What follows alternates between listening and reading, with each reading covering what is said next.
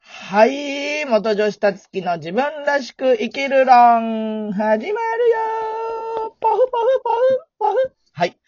今回はですね、トークテーマは、ドン引きしたこと、されたことがトークテーマでございます。い前回から一変して、新しいトークテーマにしたいと思うんですけど、結局繋がってるんでしょうね。何かしらね。うんうんうんうんうんううんん。。ドン引きしたことありますされたこともあるか。したこともされたこともある。されたまあ、それはあるよ ね。そのされるとちょっと心地よくなってる自分もいるけど、ドン引きしてるみたいななる。僕は異質な存在なんだ。やったー、オンリーワンって思う時があります。はい、最近ね、昔は結構傷つきましたけどね。うんうんうん。ええええ傷ついたことといえば僕はあれですよ。10代後半も20歳になるなっていう時に、うんうんええ原付でこう、街中、地元走ってたんですね。うん。原付って本当は二人乗りしちゃいけないんだよ。いや、知ってるよ。でもほ ら、10代ってバカじゃない。特に僕が10代の時。ダメです。そう。うん法律違反ですかそうするとどうなるかっていうと、おまわりさんに捕まりますね。ら。そうですね。ほんの数メートルだったのにね、関係ない。ないんですよ。そう。皆様気をつけましょう。ダメです。メートルは関係ない。行為だからね。そういう行為をしたことがいけない。そうです。おまわりさんに捕まっちゃってさ、あらーと思って、声かけられてね。声かけられたの。よいよい、そこダメだよのっ、つってそう。しかもそこの彼って言われて、うおっと思っん。よたかんっでたすでしそう。ょ。やっそのた時は。もうカカミングアウトしうてんうる。んしてない。 19、20歳ぐらいだったから、えっ、と、仲間には言ってて、男っぽい格好してて、うんうんうんホルモン注射はこれからすることころなるだ。ほど。そう。え、じゃあちょっと、やっといいじゃんじゃない。そう。男の子格好してて、でじゃあ免許証出して出すじゃない。うん。たつきりょうこって書いてあるわけですよ。そうだ。そしたら、え女なのって言われて、うんうんうん。女なのって言い方もどうですかねって思ったんだけど、はい、そうなんですって言って、えう、ん男の子じゃないのって言われてう、んはい。あ、自分はあの、性同一性障害でって言おうと仕掛けて、うん自分性同一性症って言いかけた瞬間に、うんああ、気持ち悪い気持ち悪い、もういい、言わないでいい、気持ち悪いから。って言われたの。ええすごくないすごいね。嘘でしょと思って。ええち、ちなみに関係なきゃ何歳ぐらいの方ですえっとですね、当時、50代ぐらいかかな。ああ、なるほど。おじさまです。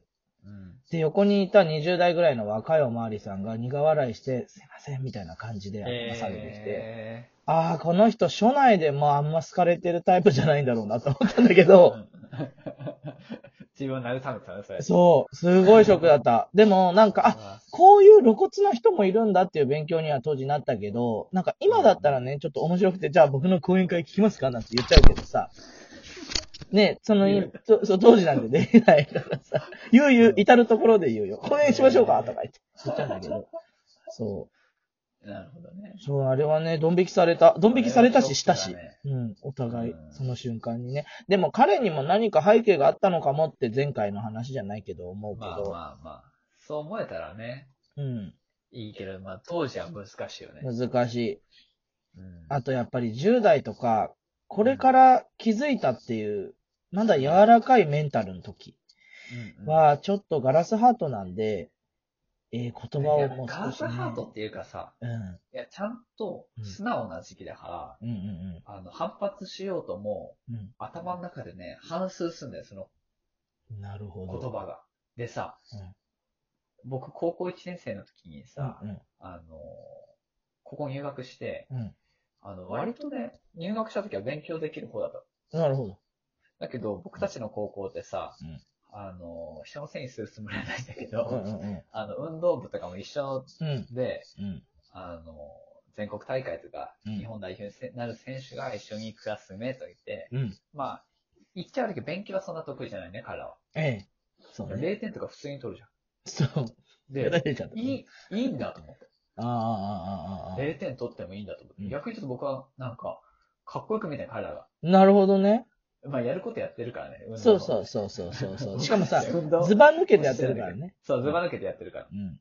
でも、運動も大してあんま頑張ってないんだけど、ちょっと憧れちゃったりする、あ別に0点取ってもいいんだなるほど、なるほど。なるよそね。したら、どんどんこう、みるみるうちに勉強できなくなってたわうん。け。でさ、うん高校1年生のさ、うん担任の先生にさ、うん名指しでさ、うん。何々何々何々お前らはクラスのガンだって言われた。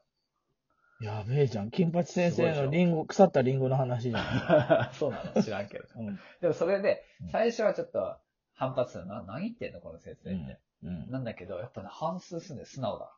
なるほど。で、それ反数しちゃうと、うんまあ自分の中で唱えちゃうわけじゃないどないちゃそうう。思い込んでくんだよね。ガンなん だ。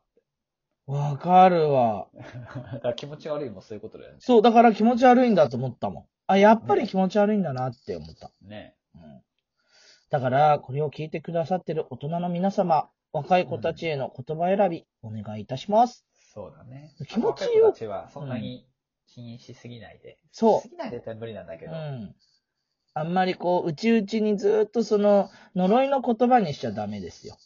うん。うん。うん。ううんん。そう思ってない人もいるからね。 そう、大丈夫、大丈夫。気持ちいいから。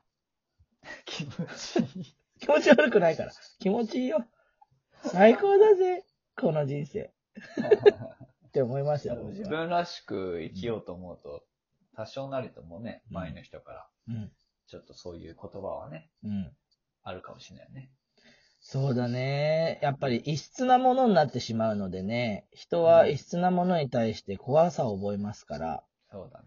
えー、致し方ないと思う。だけど、押し付けちゃいけないし、凹んでもいけない。そうだだねってもう貫くしかないですよ。だからむしろ人の目が心地よいぐらい。はい、どうぞ。あの、僕、スポーツと教育の仕事をしているうん。ことが多くて、うんうん。教育、最近さ、あのー質問をたくさんいただくのが、ええ。あの、不登校なんですおー。と。で、どうすればうん。早くうん。学校に行かすことができるでしょうかって質問をいただく。なるほど。気持ちはわかるじゃないやっぱ、うんその、学校に行けなくなっちゃったうん子供うがん復帰してほしいなっていう気持ち、うん。わかるじゃないですか。うん。でもそこには、うんあの、なんだろう、学校には行かなくてはいけないっていううん。そう思だい込ね。みと、そう思う。うん。子供がどうしたいのかっていうのがうん欠けているじゃない。間違いない。ね。うんだからそこら辺はね、やっぱり、たくさんあるよね。あるね。それだから子供は学校に行くもんだ、義務教育受けるもんだっていう、ある意味バイアスなのかしら。どうなのかしうん、そうだら。。ね。でもさ、勉強なんてどこでもできるじゃない。重要なのはそうだねどう精神的に健康でその子が楽しく人生を全うするかじゃないか。そうなんだよね。僕昔行きつけのレゲエバーがありましてね。で、行きつけだったんだけど、ある時、おマスターがさ、りょうちゃんもうここ畳むんだっつって、なんでとか言ったらさ、もう家族全員レゲエなのね、格好が。うん、で、今度小学校に上がる男の子が二人いたんだけど、うん、あの男の子と弟がいて、年長さんぐらい。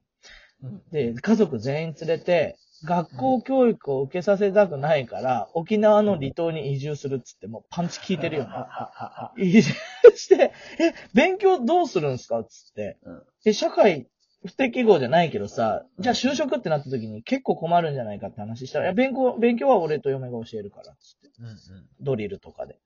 うん、うん。だから学校には、その、特に都心部には行かせたくないっつって、行くんだって、あっちうん、に。いいって言っね。て、畳んじゃって、今沖縄の離島にいますよ。どこにいますかへうん。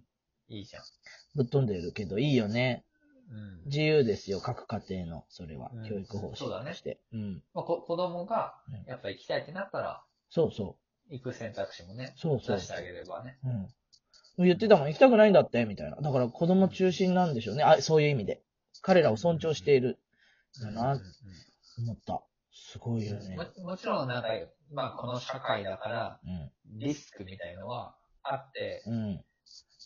例えば、今結構そのフリースクールとかたくさうんんうん。できてきてて、うんうん。あの、そういう学校に行くけど、その学校卒業したっていう認定がもらえないとかって、よくあるんだよね。あそれが就職に影響するっていうのはもちろんある。ー、あるね。